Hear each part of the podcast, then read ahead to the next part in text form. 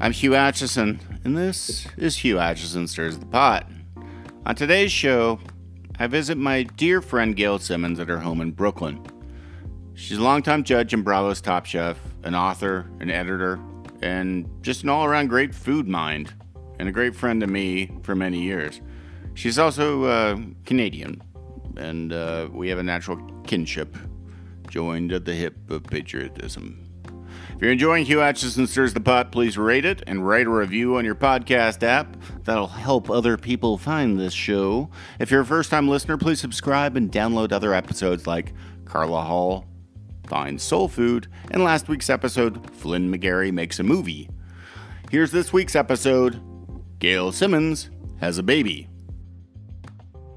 I am in Cobble Hill, Brooklyn, New York with my friend Gail Simmons. How are you? Hi, Hugh. I'm great. How are you? I'm really good. It's a crazy world out there. It sure is. I'm happy you're here in my little cocoon in Brooklyn. I like your cocoon in Brooklyn. It's funny coming over from Manhattan. It uh, reminded me uh, this neighborhood reminded me a lot of parts of Toronto. Yeah, it does. Just the diversity of businesses and pedestrian traffic, but also the brownstones, the architecture, and things like that. More, more around like University of Toronto, that area. It's it's for me. I find such a relief to cross the bridge now that I live here. My shoulders It's a relax. Maybe decompression? It is a decompression, and it's nice. green and well, at the moment it's sort of yellow and orange, but it's it's a deep sigh of relief, and maybe because it kind of connects me to home a little bit. Yeah, and we. I mean, I love the uh, the charge and fury of Manhattan itself, but it always feels like I'm a salmon spawning upstream trying to get through.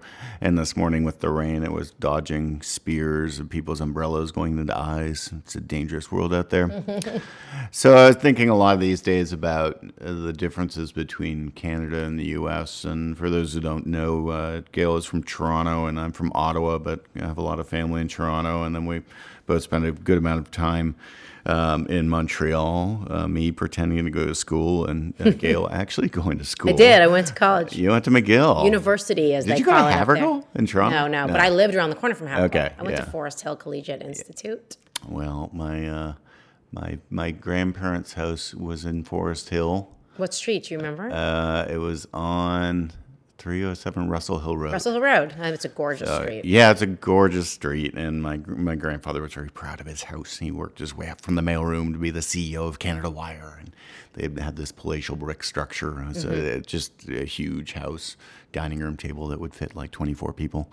My uh, two best girlfriends, really to this day, from childhood, both went to Havergal. Yeah, One my- now lives here with me in Brooklyn, and one is still in Toronto. But I spent a lot of time. My I went to mom. summer camp there. Oh, really? Yeah, my mom went to Havergal. Oh. So yeah, but yeah, they, they living in the states now. I mean, I'm a dual citizen. I've lived here for what twenty some odd years, more than that if you include stints in childhood. But it's funny that now more than ever, it, it could have been pretty homogenous for a while uh, in the early 2000s. That Canada and the U.S. were very similar in a lot of ways. There was uh, some, some political discord that was very similar in both different areas. You know, the West was going pretty right. Um, but now I think we really see the differences more and more, even though the right wing's really forced its way back into the premiership of Ontario. Yes. You thought the Fords were done, but no, they're they back, back. with a vengeance. They always there are other come back. there are other arms of the family. I know, luckily, because the oh. first one, yeah, Oof, yeah, Oh, that was a bad, yeah, yeah. bad moment in in Toronto history. Yeah. polit- political history. It's interesting. I am not a dual citizen. I'm still only a Canadian citizen. I have a green card. I've lived here 19 years. So the fact that I'm not a citizen is purely out of being lazy. Right. Um, I have two American children. I'm married to a Canadian. But if you had asked me even three years ago, would you ever move back to Canada? And people ask me all the time. In fact, they love to ask me, Are you going to ever move back to Canada? My answer was always no. Sort of looking at them as if they're crazy. What? What? What's the Why, point? why would I move Why? back? My family's here. I own a home here. I have a business here. My husband's business is here. And also, my husband's from Montreal and I'm from Toronto, and they have an infamous rivalry. And my, my husband is never in a million years moving to Toronto. and I don't want to live in Montreal as much as I love Montreal culturally and I love the food of Montreal. I don't want to live through those winters. and there would be no work for me there because I'm not bilingual. So we would have a standstill as to where to live. So no, Canada is not an option. Would be always our answer to the question. But In the last now two things have changed. It's never looked better.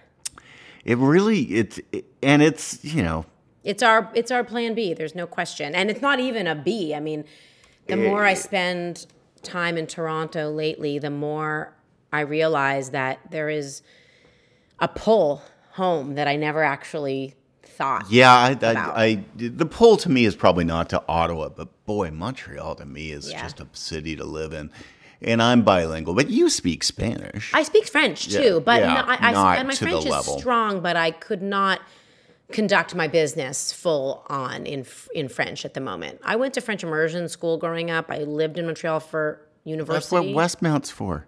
Yeah, it's totally English. exactly right, and that's where my family is in Yeah. Montreal. Very anglophone community. But I, you know, just the what I do is not viable in Montreal if you're not French speaking, native French speaking. All the work in food media for English speakers is, Is in, in Toronto. Toronto. Yeah, and that's And where my family is, and, and my friends are. And Gail, you and I both have worked recently on a production in Canada, which is that version of Iron Chef Canada. Which it, it was so funny to be uh, back working in Canada. Yeah. And then we are way on the east side of Toronto. Um, Scarborough. yeah, I mean uh, Scarborough. Uh, for those of you uh, unfamiliar with Canadian geography and Toronto geography, Scarborough is a huge bastion of amazing immigrant communities all wedged together in uh, a little bit of a rough and tumble town of Scarborough. Yeah. It's kind of suburban, exurban almost. Yes. Um, but, But we found some great food. I went. I was. I was in love with Scarborough. What's funny is the only thing people really know about Scarborough is Mark, Mark Mike Myers. Is that where? Isn't that where um, his what his most famous Canadian character? Um, didn't he live in Scarborough? Um, Oh, uh, where he lived in the basement and uh, yeah, Wayne. Wayne's World. Wayne's World. I think took place He in a has so basement many in Scarborough. characters, I and now we're reminded that he was in Halloween because the new Halloween movie came out. Oh, that's right. And that's kind of terrifying. And then he was the Austin Powers guy. Of course. I mean, he's Uh, a genius. He is a genius. But his that was Scarborough, I believe. His sort of childhood growing up in like a shag rug basement in Scarborough. I I spent no time in Scarborough growing up in Toronto for the first 23 years of my life, 22 years of my life. And going back to shoot television in Canada this summer and specifically in Scarborough, I totally everything I wanted was in Scarborough. All the food I wanted to eat, all the Canadian brands I wanted to patron, like you know, um, Loblaws, the best grocery store. Loblaws is, is our uh, Kroger in Canada. Yeah. Things like that. but they- they and then great ethnic food. Really amazing. Chinese. I went to one Chinese restaurant. What was the one? Fisherman something. Oh yeah, that place with the giant The lobster fish towers. tanks everywhere, and but they only take cash or Canadian debit cards. So, and bill for three of us was like seven hundred dollars, but it was pretty crazy. and You pretty told me about awesome. that. Yeah. Did was, you like? I was like, what? I need to interview you about this for a second. Did you like shooting Iron Chef Canada? Like, are you happy you did it? You know, I haven't done competitive cooking in a long time, so it was a little startling. Not in, Um, not since Top Chef Masters. Not since Top Chef Masters, really in any real capacity. Yeah. And this was, uh, th- these were intense shoots. Um, you know, you're going in and cooking five courses in an hour. You kind of have a bit of an inkling as to what it could be. You've got some menus sketched out. You have a team of two sous chefs, which was actually really nice um, to actually create a camaraderie of, Right, of it's sorts. like very tight. Yeah, versus doing it alone is kind of lonely and Mm-hmm. busy and torrid in your head. Um, but this was this was really good. Um, I really liked uh, the. It was really hot in there. Oh yeah. The studio under all those lights, even in Toronto, but it was in the summer when we taped. It felt like it was about 140 degrees. So Oh, it, I think it was. it, it was. It and was I wasn't hot. even over the stove. I was sort of set back from you guys, and I was Yeah. dying of it at the sitting at my monitors. But you know, I think that the the caliber of chefs we encountered, and these are all chefs from across Canada or Canadian expats, uh, was pretty amazing. I mean, the, the first uh, episode that airs uh, that I'm in is against Alex Chen, who's at a restaurant called Boulevard in Vancouver. This guy plays seventh in the B- Bocuse d'Or uh, as the leader of the Canadian contingent. Um, I was blown away by the I- talent across the board. I mean, the five Iron Chefs themselves, you, Amanda Cohen from Dirt Candy here in New York. Yeah. And then three, Lynn Crawford, Rob Feenie Rob and Feenie, Lee. and Susur Lee. in powerhouses. You guys were impressive, and then the sh- the the contestants or the challengers who fought against you. I I you know because I'm a New York snob and used to all the chefs that I work with here. I wasn't sure what to expect, but they consistently amazed me what they brought to the The- it, competition. it amazed me to a caliber level that was so accelerated and better than what I watched on Top Chef Canada years ago. Mm-hmm. But that can be an anomaly too, because there are even years of Top Chef where you're like scratching your head, going, "Can these guys cook?" yeah, Um, but they're also at a slightly different place in their careers too. These guys Right. are like at the top top Yeah. of the best restaurants in Canada. Yeah. Top Chef is sort of like they're on the verge. So it was good, but it did get me thinking, and this is constantly that quandary question that we both get: is what is Canadian food? Mm-hmm. So what is Canadian Mm-hmm. food? I used to not have an answer. I am. But I you've now. been working I've on been it? working on it. Well, working on it. because I've spent a lot more time thinking about it. Again, I used to be a little bit of a snob because I, I left Canada. You know, I left for my career and I left for the food in a lot of ways. And I grew up in Toronto, which is an incredibly diverse, multicultural city, but it didn't feel united in its sort of culinary endeavors at all, Toronto. It was so disparate in a way. And now, especially after spending the summer there shooting Iron Chef Canada and seeing all of these Canadian chefs, I mean, I really think Canadian food is a few things. It's just like American food. There's 10,000 things. American food is totally different in New York than it is in Georgia. Um, that's for sure. Just like Canada is totally different on the East Coast to the West Coast. But I was really amazed by the quality of ingredients in Canada, the natural ingredients, the foraged ingredients. One chef that was on the show that you didn't meet because he wasn't on your episode um, was a native Canadian indigenous chef in Canada, and he runs a restaurant in outside of Edmonton. He's part of the Cree Nation, and he brought with him the most amazing ingredients moss and game and pelts and just so many amazing things that I'd never seen before. And to me, that felt like such a privilege because I don't see that here at all. I don't know any Native American chefs who are at that level, who have restaurants at that level, and not because they aren't worthy, but because America hasn't Embrace that, embraced yeah. it. Turns it, you know, we're still struggling with. Well, I mean, I think that bra- that yeah, there's probably so many reasons for that, but the first are the ubiquitous um, uh, labels of mosaic versus melting pot. Yes. And Canada's always been very keen to be a mosaic of nationality. His name is Shane Chartrand, and he's cooking outside of Edmonton. And I was just blown away by the fact that I, I, it occurred to me I've never seen Native Canadian or American Indigenous cooking elevated in that way. And that's sad for a lot of reasons, but really exciting that Canada is in a place where they can celebrate that and that he was able to do what he's doing and that people are responding to it. Yeah, I mean, I, the two words, uh, the the terms of mosaic and melting pot really jump up to me as as really fully defining what we often talk about as the differences between Canada and the U.S. Mosaic implies uh, the It's like less assimilation. yeah, well, it's it's the welcoming of the culture that you come from to exist within that land, uh, as opposed to not forcing, but sort of prescribing an idea, adopting the new culture of the place that you're going to. Right. I've always said, and this is a bit of a generalization, that Canadians are whatever their heritage is first and Canadians second. Whereas in America, you identify first and fom- foremost as American.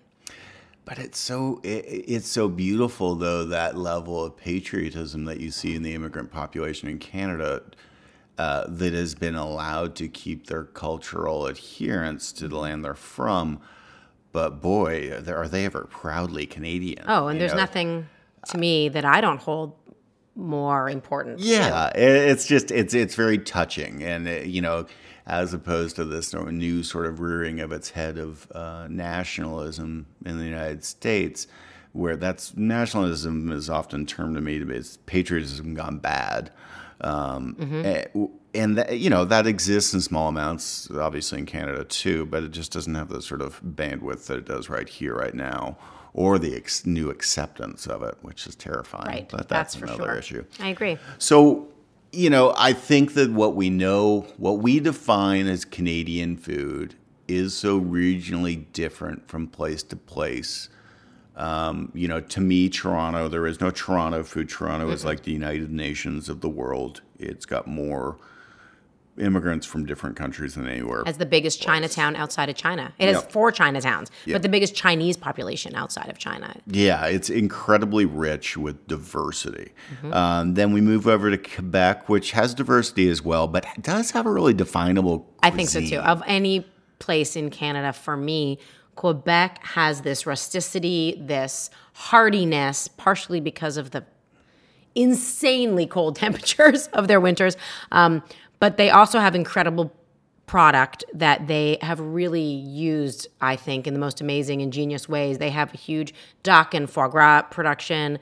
Their cheese and their dairy is some of the best in the world. And unpasteurized often. Yes, and unpasteurized because The we don't have The devil of is, right? unpasteurization. True enough. Um, and so I really think, and then they have amazing seafood, and uh, even though they're not on ocean, they have a really Yeah, big that- culture of That's a weird. uh, fresh water. People always say that, but the, you know, in some essence, they are because as you go up to the Gaspé, Yes. yeah, but you're that's internal ocean at that point. Mm-hmm. I know. And you go to Joe Beef in Montreal and eat uni Yeah. sea urchin from the Gaspé. And their lobsters from Ile de Madeleine. yeah, And they they also, I mean, the St. Lawrence River, that was the entry point for all immigrants during the First and Second World War, where America had Ellis Island. All of my um, ancestors, my grandparents, great grandparents, all came through the St. Lawrence River through Montreal. And that was the entry point of the immigrant community through Right. Quebec to the rest of Canada. Yeah. So that that I think says a lot too for the hardiness of the stock in Yeah. And while walking around uh, Cobble Hill in Brooklyn, uh, you come across a lot of the older, older Italian families that are still here, though a lot of the area is gentrified a little bit. And uh, but you see the, the the saints and the Jesuses in the Mm-hmm. front yards, which always reminds me of like Montreal Portuguese neighborhoods. Absolutely. you've got uh, basically an outside church um, mixed with winemaking equipment and jugs of uh, stuff, murky things, and then the large statue of Jesus. Um, There is. with candles everywhere. Well, and where we are right now, my home is in the back of a church, an old church that was a Catholic church that became um, sort of unused because the population of the community was changing so much, and now it was converted to condos. And I'm the gentrifying scum that sort of bought up the condo and changed the neighborhood.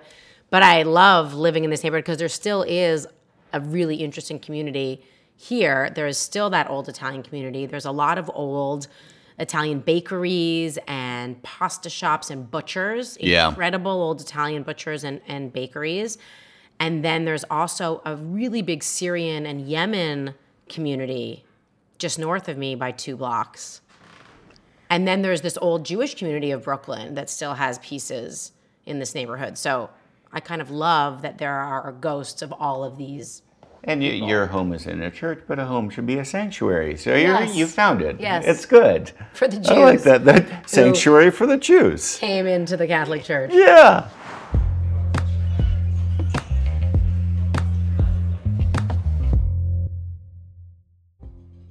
Well, I'm going to break it down this way because I just realized in doing some mind math that I uh, I don't wear underwear when I shower, but I wear it uh, the rest of the time. So I shower once a day for 10 minutes. That means I wear underwear for 23 hours, 50 minutes a day. That's crazy. And for years, I couldn't find underwear that, you know, lasted. It fit well. It was comfortable. It was regular. It was just well made. And then I found Mack Weldon. Mack Weldon is amazing. And it's for five, six, seven years now. It's all I've really ever worn. They are premium men's essentials brand that believes in smart design and premium fabrics. And Mack Weldon is just better than whatever you're wearing right now. Trust me, I'm wearing them right now. Mack Weldon believes in smart design, premium fabrics, and simple shopping. The website's great. It's easy to navigate. You get bundles of, of underwear or undershirts, amazing socks. They have a line of silver underwear that are naturally antimicrobial, which means they eliminate odor. They want you to be comfortable at Mack Weldon, so if you don't like your first pair, you can keep it and they'll refund you. No questions asked. We never ask questions about essentials. Not only does Mack Weldon's underwear, socks, and shirts look good, they perform well too. Going out, going to work, going out on dates, sitting at desks like I am right now, just everyday life. It's a Mack Weldon world I live in. I bought them online, and again, it was easy as pie, mackweldon.com. And right now, if you go online, you get 20% off your first order.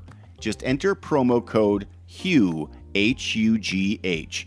That's visiting mackweldon.com, M A C K W E L D O N.com, and enter promo code HUGH, H U G H, at checkout.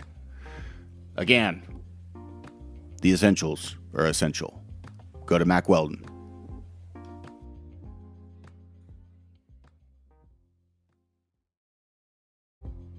There are many searches in life.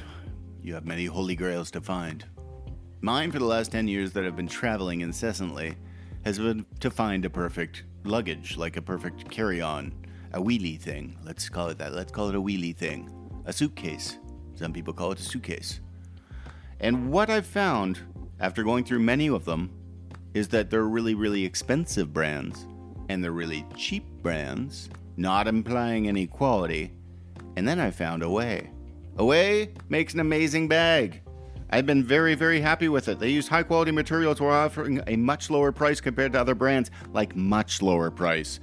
They have nine colors and four sizes. They're made with premium German polycarbonate, unrivaled in strength and impact resistance. They have four, four wheels, 360 degree spinner wheels because 350 didn't work. They have four wheels. Having two, hmm, not adequate. Having one, definitely stupid. Having three, tippy toppy. Having four is perfect. It's a lifetime warranty. Beat that. If it breaks, they'll fix it, or they'll send you a new one. Both sizes of the carry on models are available to charge all your cell phones. They have a built in battery that's removable. It comes with a cord. Charge your tablets, your e readers, anything else that's powered by USB cord. A single charge of the Away carry on will charge your iPhone five times. Trust me, that's useful. You get a 100 day trial, live with it, vibe with it, travel with it, Instagram it. No questions asked. Free shipping on any away order within the 48 states. Really, I've got a green one and it's awesome. It uh it's I'm not gonna say it's bulletproof, but it's tough as nails.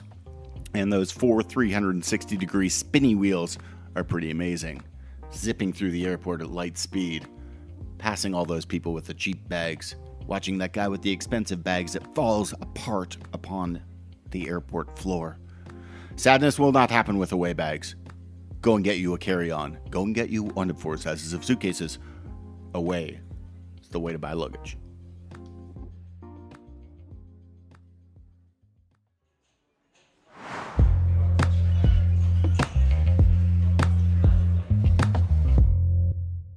So let's talk about uh, women and cooking and how that's changing and becoming. Um, we're confronting the issues of uh, women not uh, given enough space in kitchens to really succeed on their own.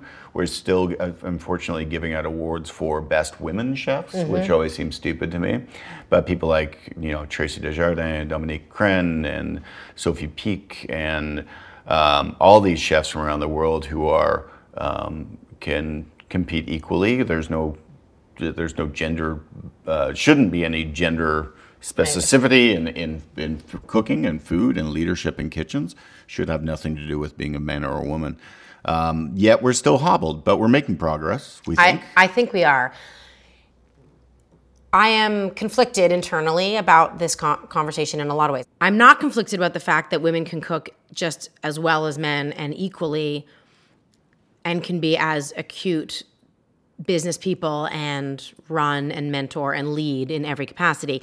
I'm conflicted about that woman chef argument only because the reason that the female chef category exists is so that they're not overlooked because they have been for so long. And if we didn't differentiate, so many women would never be recognized. Yeah, Sadly, no, I agree. It's sad. It's frustrating, but that's I I agree with you, and I'm frustrated by the fact that there has to be a separate category. It's chef and woman chef, as opposed to male chef right and female right. chef. so maybe that maybe that uh, award of best woman chef or whatever you know whoever's bestowing that the 100 best or whatever Mm-hmm. Right. is, maybe that should be made publicly a temporary measure that it's given a timeline to elapse uh, to give a chance of inclusion to these people because I, I do think we're look I don't think that James Beard. I don't think James Beard delineates. no they don't and they sh- they should never do yes. Um, and they've done a great job in the last few years of, of it. It just is very equal. They have uh, they have awarded many many women. which Yeah, great. which is, I mean, the last James Beard Awards were really marked by the fact that people of color and women really were ascendant in, in the in the awards Mm-hmm. and received a good amount of the awards. Uh, but I don't I don't want to have that have to be highlighted in the record books like it's you know a steroid use in a in a Right. baseball stats. Right. I want it to be that that that is a natural Mm-hmm. progression towards uh, tearing off um, the blinders that we've had on that only looks at you know the time cover of the masters Right. of chefdom yes, or whatever gods with, of, of you know the kitchen. R- René Redzepi and David Chang Right. and whoever else was on that cover. I think we have a long way to go. And I think in order to get there with the awards, we have to take s- several steps back and look at where we're coming from.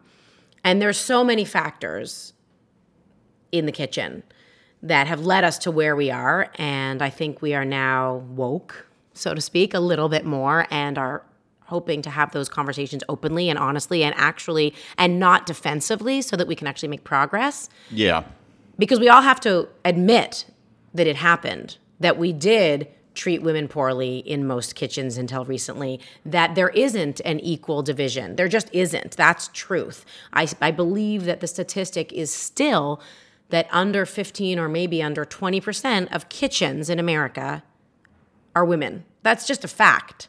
We're getting better. So, first, we need to know the facts and address them and not get mad at them because they're true. Um, on Top Chef, we're asked this all the time why have so many more men won than women? We've done 16, well, let's say 50, we have 15 winners uh, in the proper show, not the spin offs. And of those 15 winners, I, am it's all a blur, but something like, no, maybe five or six okay. of 16 let's say five I, i'm not totally sure so let's not let's fact check this at a later date but that's actually compared to the industry pretty spot on if not more than industry standard when you think about the truth of how many women are running restaurants at that level in america Right, but saying luckily it's good. that's changing. Yes, yes, and, yes. And and I, th- I th- it it is. But we have changing. to look at the industry first before we crap on Top Chef because I mean I'm not I'm not saying that that's what we're doing, but um, you know, interestingly, a show like Top Chef has always stacked the deck in some way because we always start off 50-50, which is not indicative of the industry because Right. our hope is to make it more equal. And I know this is this conversation is not about Top Chef, but it's just an example. Um, and then it's sort of may the best person win and it is hard to find women at the level that we're at that we want to be at on the show And that's just purely, Purely because that's where the statistical because exactly, it's, it's because a the smaller does- part of Correct. the industry. But that but that is changing. You know. Yes, uh, thank you goodness. know, in in Brooklyn, the hottest restaurants are you know Missy Robbins' place, sure. places, and uh, that's because um, it's got no, nothing to do with the fact that she's a woman. It's the fact that she's been a badass chef in the trenches for 20 some odd years Mm-hmm. Correct. and is finally you know look opening up a restaurant can be a lot about luck but being in the right place at the wrong uh, right time Mm-hmm. there are plenty of very successful chefs regardless of gender who will fail with good enterprises in the wrong location at the Yes. wrong time with wrong staff something like 50% of restaurants but missy's just killing She's it killing it. right now. And it's beautiful to see because she's an amazing person Mm-hmm. who's really got such amount of culinary knowledge and skill sets and was the chef at Spiaggia and cooks for the Obamas and but seemed to fall off the radar for a number of years and then came back just ferociously. Yeah. Well, part of the reason she was able to do that is because she found a partner. She has a single partner in her restaurant who she is very, very close to. And so she found the right partner and backer. And I think that that is the complaint of a lot of women chefs that I speak to. That's where the stumbling block seems to be is finding supporters and backers financially who are willing to have the confidence and the faith in women to back them with the same money and support and resources that they back when men run restaurant empires. And that is a, a big hurdle I think it is a big hurdle. as a woman business person because let's all let's also remember that running a restaurant is a business first and foremost. Yes, you can be a great chef, you can make beautiful food, but the fact is if you don't get the asses in the seats to eat the food, none of it matters, right? Right. It's a business as you know more than anyone. And you need somebody, you know, right, you need anybody who knows how to read a lease well. Yes. Um, there are not many chefs in America who are really comfortable and um, can go up against a 100 page lease from a developer to really know where the pratfalls are in that. you so. need a team of people and Yeah. you need it is. I- to not and and the confidence to know what your strengths are but also to to be able to to give them hell Yeah. you know and that's a hard thing for women to do in a lot of ways because i do think to some extent we have been taught to um, be intimidated by that yeah. Yeah. Well, let's let's eat some food. yeah let's eat some food i'm really Let's hungry show me your kitchen. come on in What'd you make? What'd you make? I made nothing because And I had morning meetings and um, I have a five month old. So, you know, I'm cooking. I'm cooking, but today wasn't one of those days. I'm, I'm looking at the baby monitor, but There's the- no one in it. That's not a baby. The baby is the escaped. baby's it's straight jacket. The baby's sleep sack is in the baby monitor. That's all you're seeing. The baby is poaching in 83 degree heat. Yeah, it's it is deceptive. It's wrong. It's probably wrong. about 74, Okay, good. but that mo- I, I don't know. It's always reading high for some reason. Where's my knife? Um, so I brought I I I, I shopped. Wow. I shopped for you. I'm bringing you. You went to Schwartz's. pretty close. Mile End? Mile End. Nice. Good Jewish Montreal. Yes, boys. I thought I'd bring you a little of Canada and a little of my neighborhood all in one. So there's a lot of food.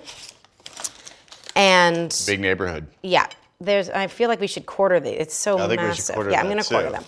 Uh, so I brought you a couple things. Mile End is a Canadian boy who moved here. It was originally, it's actually it's changed a bit, but it was originally started by a Canadian, a young Canadian man who moved to New York for law school, realized he hated law school, and started a Montreal style Jewish deli, but modernized it and opened around the corner from me here in Brooklyn. And it's called Mile End, named after an old Jewish neighborhood in Montreal, which has now also been totally gentrified. Gentrified. It's such a great neighborhood. It is a great neighborhood. It always has been, but it's still the Montreal Jewish influence is still it- Strong. It's so strong, and and will never go away. Uh, I don't think. Not at all. And it's beautiful. So I got you two sandwiches from him. One is his classic smoked meat, which is different than pastrami. And one is the Wilensky, which is totally The Americanized. stolen, yeah, stolen from a, a Jewish shop called Wilensky's in Montreal. And he kind of took a version of the sandwich and is Ah, making okay. his own version here. And so those are both from End and also some poutine. Nice. I've never once found a good poutine in America. Uh, this yeah, poutine in America. Okay, so the, the big the big up. problem with poutine in America is up until now the availability of cheese curds Mm-hmm. has not been properly available. cheese curds in Montreal, for people who have never seen them, are like a impulse buy. They sit on the counter. They're not a they're not- refrigerated dairy. But they're really perishable too, which is so I know, weird. but they're there. They are on the counter. I'm going to warm this up in the microwave because I'm being efficient. Yeah. Um, this is just the gravy. for Tom the used his microwave But too. see, you know what? We're we're allowed. Um, so I have some poutine from Mile End. I don't know if it's going to be great or not, but at least They That's know good. what they're doing. It does, and then he put some smoked meat on top, which is gratuitous. It's totally gratuitous. Now, th- this is the problem with an already uh, gut-stopping Canadian icon of foods, which, by the way, poutine, we have no idea who allowed it to escape from Montreal or uh, Quebec as a whole, but it's not supposed to be anywhere else. No, I know it's not. That's Um, why I'm saying I've never had a good one in America. Yeah, but uh, so poutine is uh, a really simple uh, beef gravy over French fries with cheese curds. That's the classic. That's it. Cheese curds melt out. It shouldn't out. have hot foie French gras. It fries. shouldn't have, you know. But now, now you see it with pepperoni and green pepper and jalapenos, and uh, but at places that have never actually had a normal poutine, correct. it's a little weird. So that's that. Right. Did you eat? Did you grow up eating poutine at? Yeah, like, there in was Montreal? a truck in Ottawa right down the street from my high school, from Lisgar. So we'd Right. go there and uh, get poutine. It was right in front of the bell tower uh, in, on Elgin in, in Ottawa. Oh, perfect. So there you go. Me too. But I only ate poutine at two o'clock in the morning, like coming home from a bar in Montreal when I was at college. Like that was. was it. now you can kind of get it everywhere, but. Yeah. So I have the two meat Where- sandwiches and the poutine, and then I went in the opposite direction. As I said before, oh, do you want to grab that from the microwave? Yep. There is a large Syrian community, um, old Syrian community in my neighborhood, one of the greatest sort of spice and Middle Eastern shops in New York for like Middle Eastern ingredients of all kinds. Um, is a place called Sahadi's, which is mm-hmm. right up here on Atlantic, and next to it is a bakery that I love, a Syrian bakery called Damascus Bakery.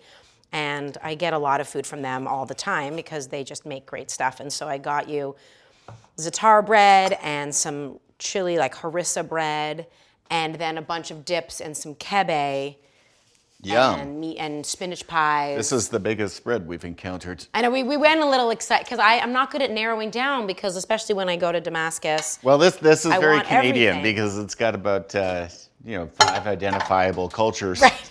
Um, That was the hope, you know. I want to be inclusive here. So we'll put a couple of kebe here, and I'm going to just cut these pies up a little bit, and then we can eat. Yeah, pour on the gravy. and uh, we'll put some pictures up on the Instagram so people can see what we're eating. Okay, great. The delightful spread. So the there's these are pickled turnips. Those are big pickled. Turnips. They're turnips. big, I know. You could cut them in half or just They're crunch on great. them. Yeah. This is baba ganoush. This is um, muhammara, which is uh, usually in bread and delicious things. And this is labna with dukkha and some olive oil. And then this is from Mile End. So this is like the Jewish deli, traditional, you know, full sour pickle and some coleslaw. But it's funny. It's, it could be something you'd find at a roadside stand in Israel as well. Right. Um, you know, pickles and cabbage and things like that. So, have you spent much time in Israel? I have spent a little time in Israel. Um, I was in Israel with my family when I was 16.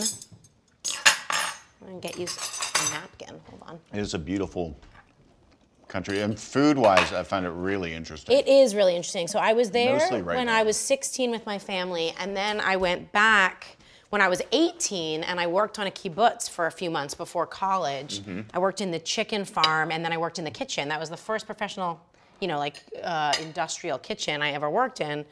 Um, in in Israel, I worked in the north for two months on an amazing kibbutz, which is a complicated and fraught way of life, and then traveled across Israel. So that was when I was 18, and I haven't been back. But I'm supposed to go in January. We'll see if that happens. It's amazing. I went with the um, uh, a couple four years ago you know, on a big chef's trip. Right.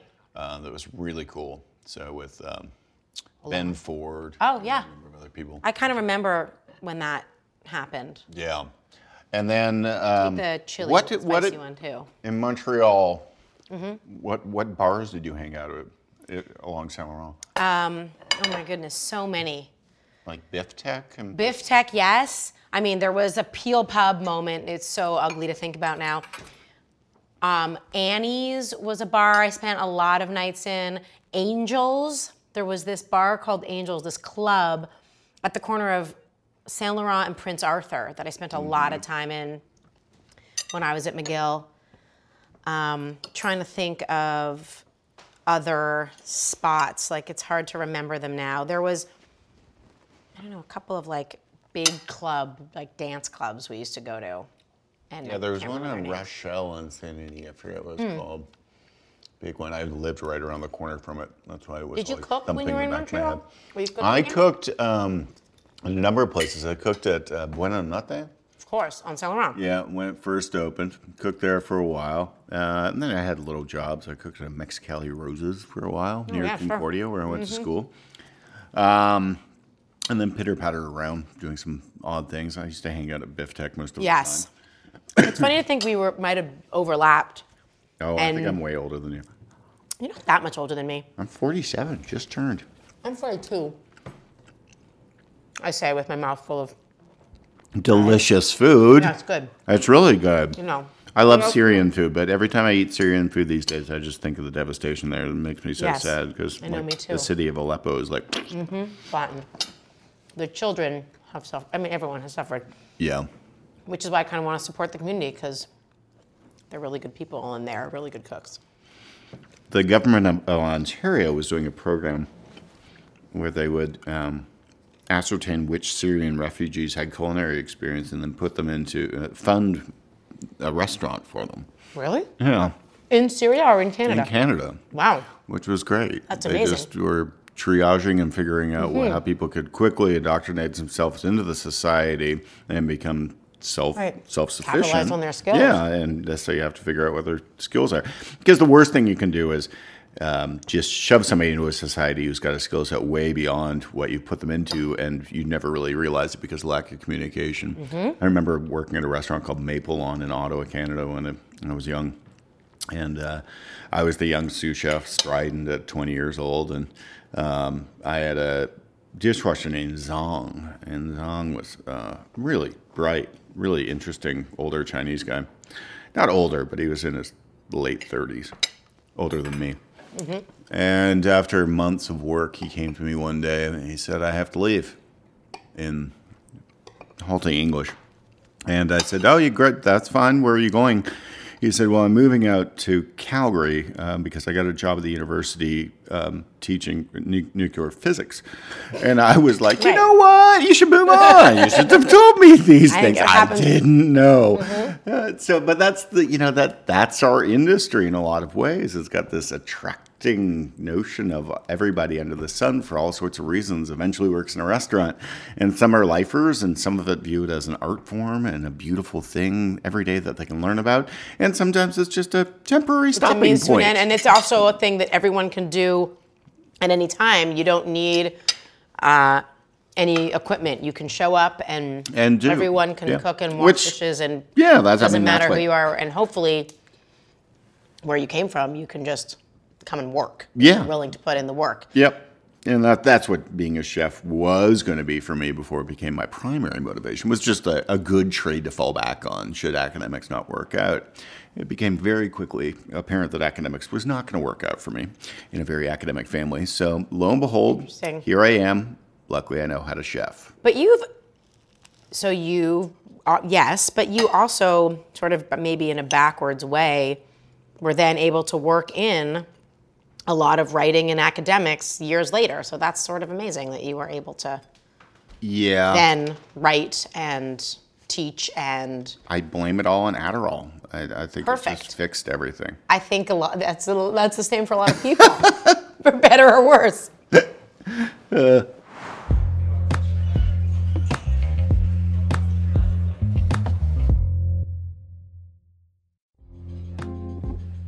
Robinhood is an investing app that lets you buy and sell stocks, ETFs, options, and cryptos all commission free. While other brokerages charge up to $10 for every trade, Robinhood doesn't charge any commission fees, so you can trade stocks and keep all your profits. Plus, there's no account minimum deposit needed to get started, so you can start investing at any level. The simple, intuitive design of Robinhood makes investing easy for newcomers and experts alike. View easy to understand charts and market data, and place a trade in just four taps on your smartphone. You can also view stock collections, such as 100 most popular, With Robinhood, you can learn how to invest in the market as you build your portfolio, discover new stocks, track your favorite companies, and get custom notifications for price movements so you never miss the right moment to invest.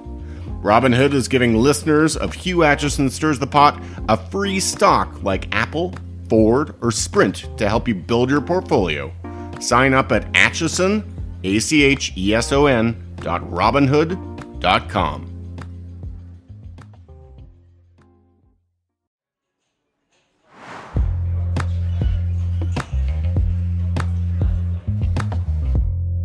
So what's what's next? Are you, you're still at Food and Wine? I'm still at Food and Wine. I've been at Food and Wine for 14 years in various capacities. I'm not there full time. I Food and love Wine's had a lot of change in the last few a years. lot of change. Uh, you know, in the last three years, we've gone through three different editors, and each came with an upheaval of staff. I have hung on for dear life, but I do something very different because I'm not an employee. I'm not there full time. I do a bunch of projects for them, and those projects are changing. I mean, for years, Top Chef was a big piece of what I did for them. Now I do, you know, I have a column, and I'm doing a lot more video and social and event stuff for them there for five years i ran the classic in aspen which was an exhilarating amazing job but i couldn't do it and also do all the tv stuff that And happened simultaneously and have babies so um, so i love being at food and wine and i'm there and i'm active there and i'm constantly in conversation with um, hunter our new editor but i'm not there And that full Hunter. Lewis um, uh, was at Cooking Light Mm-hmm. and a number of other publications over the years, and he's he's great. Mm-hmm. He's really good, and I think he's that that magazine's going to be in a good place with him in the long term. I think you're right. He's very passionate and he's earnest and he takes it seriously, which I appreciate. It's a hard landscape. Media in general, right now, obviously, especially print media, is on its head. It and is, it's changing every day. And and I think they're figuring it out. Mm-hmm. Their online presence is stronger than ever, and uh, they're they're making it work. Um, you, for the first time in eons, weren't didn't go to Aspen this year. didn't. I had a baby. baby. four weeks before, that was ill timed on Which my part. is funny because back in 2002, I didn't go to Aspen that year because we had a baby. Right. Mm-hmm. We had our first baby, Beatrice, and that we didn't go to uh, do the, the the festivities for Food and Wine Festival out there or Aspen Food and Wine. Um, but uh, yeah, this year was it was really good. Are you going to go back? Yeah. Good. I'll okay, so I'll be back too. We got to do stuff together a lot, I which I always loved. I know. I, I had yeah, I had a baby in May, my second, little boy named Cole. He's a really good dude so far. Just a happy guy, sweet and easy. Um, my daughter's five. She's a handful of energy, which I love, but it's exhausting. It's exhausting when they're like that, but Mm-hmm. but it, it's also looking at them and they're sorting themselves out. They are. We sort ourselves Testing out in life. boundaries. You know, I look precocious and uh, emotional uh, is to me are the signs in youth of powerful people because they're you're just right. lining it up in their heads. Yes. They're figuring out where their strength is, You're giving me hope. and they're they're pushing your buttons. I mean, you're the dad of two girls, and so I always have been in awe of. I mean, girls are. I have, everyone is is their own person. I I love three seeing- older sisters and two daughters. so right. Oh, it's you a crazy world. I'm- yeah, um, yeah. But it's i it's amazing, uh, you know, they, watching them grow up, and you know, my kids are 14 and 16 now, but they're more so my close friends now. it's funny nice. how mature they become so Mm-hmm. quick, quickly, and can converse about everything under the sun, and keep up with us on Jeopardy, and uh, yeah, it's it's great. That is amazing. Yeah. I'm like, looking forward to that. Although I'm loving every stage. Like I really am.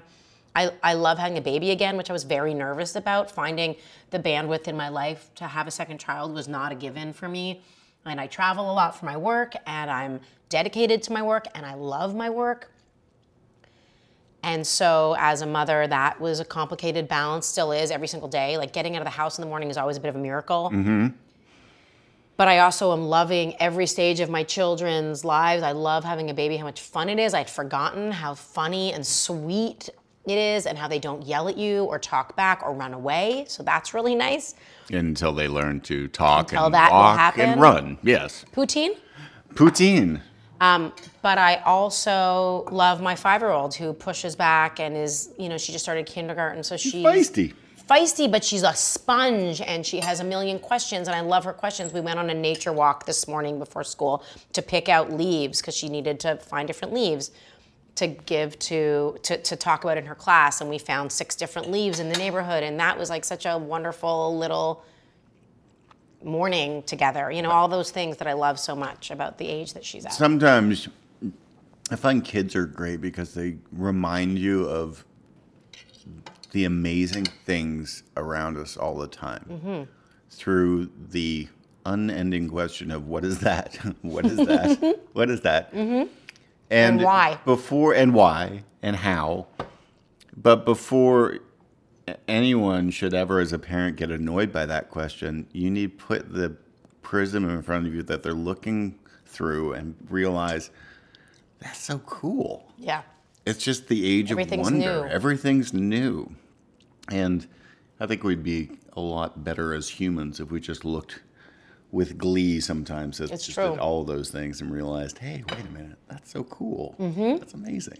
I know. I try patience. If there's anything Kids, children teach yeah. you patience, reteach you patience, and it is such a vital learned skill. Yeah, but you It need to not- practice it. Yes, You it need requires to practice. practice, patience. It's like it is a state of mind, Mm-hmm. but it's also there's an implication with patience of having empathy and not jumping to a conclusion or jumping to a Or making assumptions. as yeah as nervous anxiety ridden assumption it's like riding the subway in new york is one of those situations where if you're not going to have any empathy you're not going to have a good ride if you're not Right. going to have patience you're not going to have a good ride just relax It's going to come when it's going to come. There's going to be as many people on it as there's going to be. yeah, we were getting on the escalator to go down and, uh, at the 42nd Street station, this older woman in front of me with a big bag and blocking the whole escalator.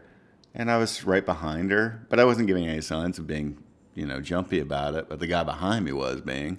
I just kind of shot him a glance, and she looked over at me and she was like, "Should I move?" And I was like, "No." I was like, "I'm not in any rush." She's like, "You must be going to work." I was like, "That's good." Perfect New York moment. it is. That's really funny, and it's true. You're right. It is an exercise in patience, and, and so my children help me with Yeah, that a yeah. lot.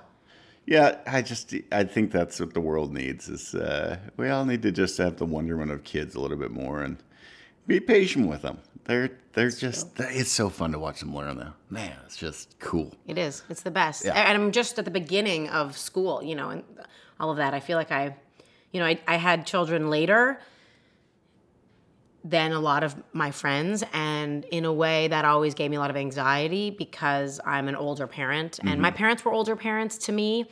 And that, when I was young, was hard because my parents and I had such a generation gap.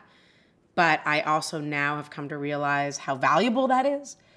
That And it's all changed because you're gonna live to 120. Yes, totally. I'm gonna live to Medicine. and I am so much cooler. I mean, I am tapped in.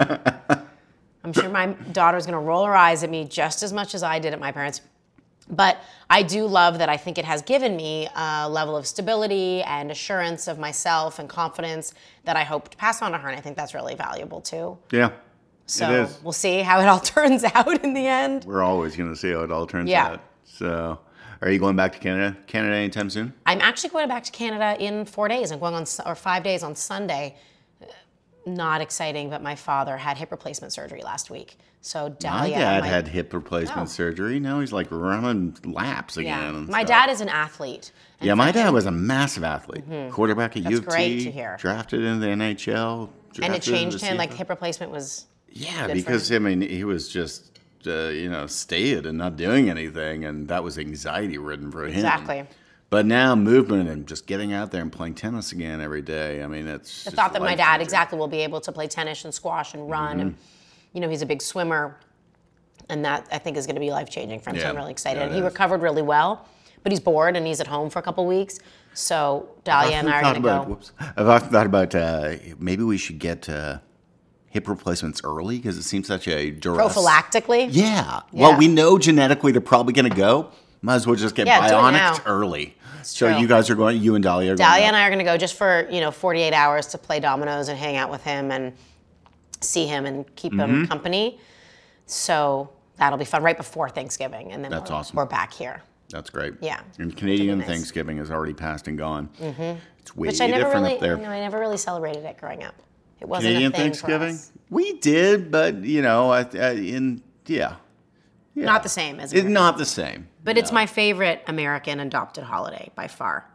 Yeah, but I mean, I just can't keep up with this debate about brining or not brining a turkey. What What do you generally do? I just salt it mm-hmm. like a day ahead of time. It's like dry dry, Dry brine. Is that what they yeah. call it now? Yeah. You know, you know, pull out a lot of the juices that you want and relax the protein a little bit. Also, make sure that the skin's uber crisp, and then just cook it. But the idea of deep frying turkeys with Hopping John Taylor made famous years ago in a Vogue magazine article written by Jeffrey Steingarten. My old boss.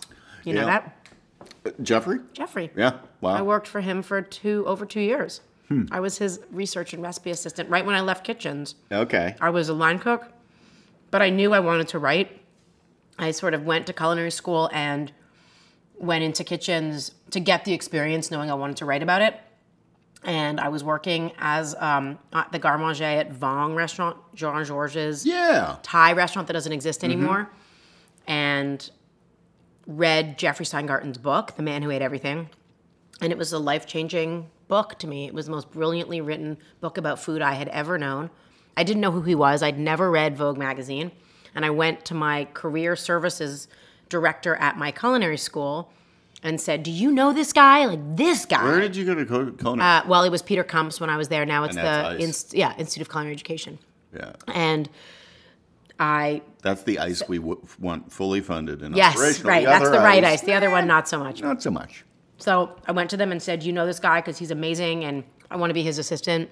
Because he talks about his assistant in his book, and she does all the things that I wanted to do: recipe testing and research, and running around New York City, and you know, spending time at the library and spending time at the Green Market, and in Chinatown, and on you know Arthur Avenue in the Bronx. And my culinary services director said, "I know Jeffrey, and I know he's looking for an assistant." And five days later, I had the job. Wow, that's crazy. Yeah, I and that's realize why I never left New York. I would, otherwise, I would probably gone home to Toronto. But I ended up working for Jeffrey for two years. I wrote his second book with him and did all his research and all of those things.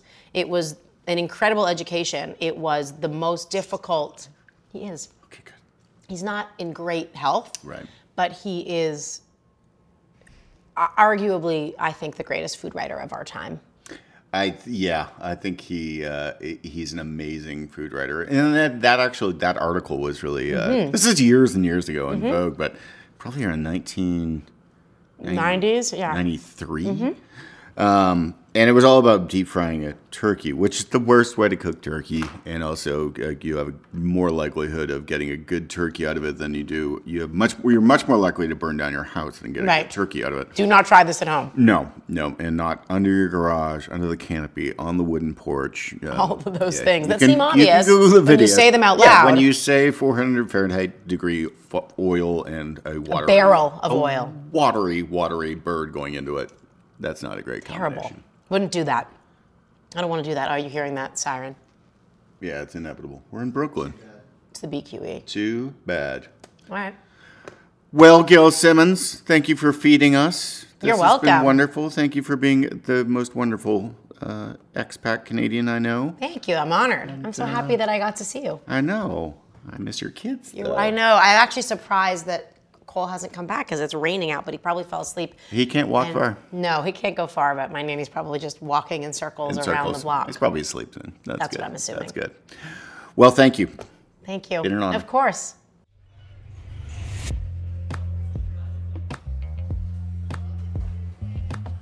This episode of Hugh Acheson Stirs the Pot was taped by Brian Blum on location in Brooklyn, New York.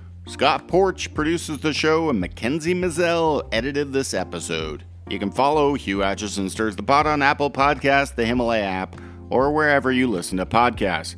If you like what you hear, please rate, review, and come back Tuesdays for a new episode. You can find me on Twitter and Instagram at Hugh Acheson. Thanks for listening. Eat well, be swell, don't collude.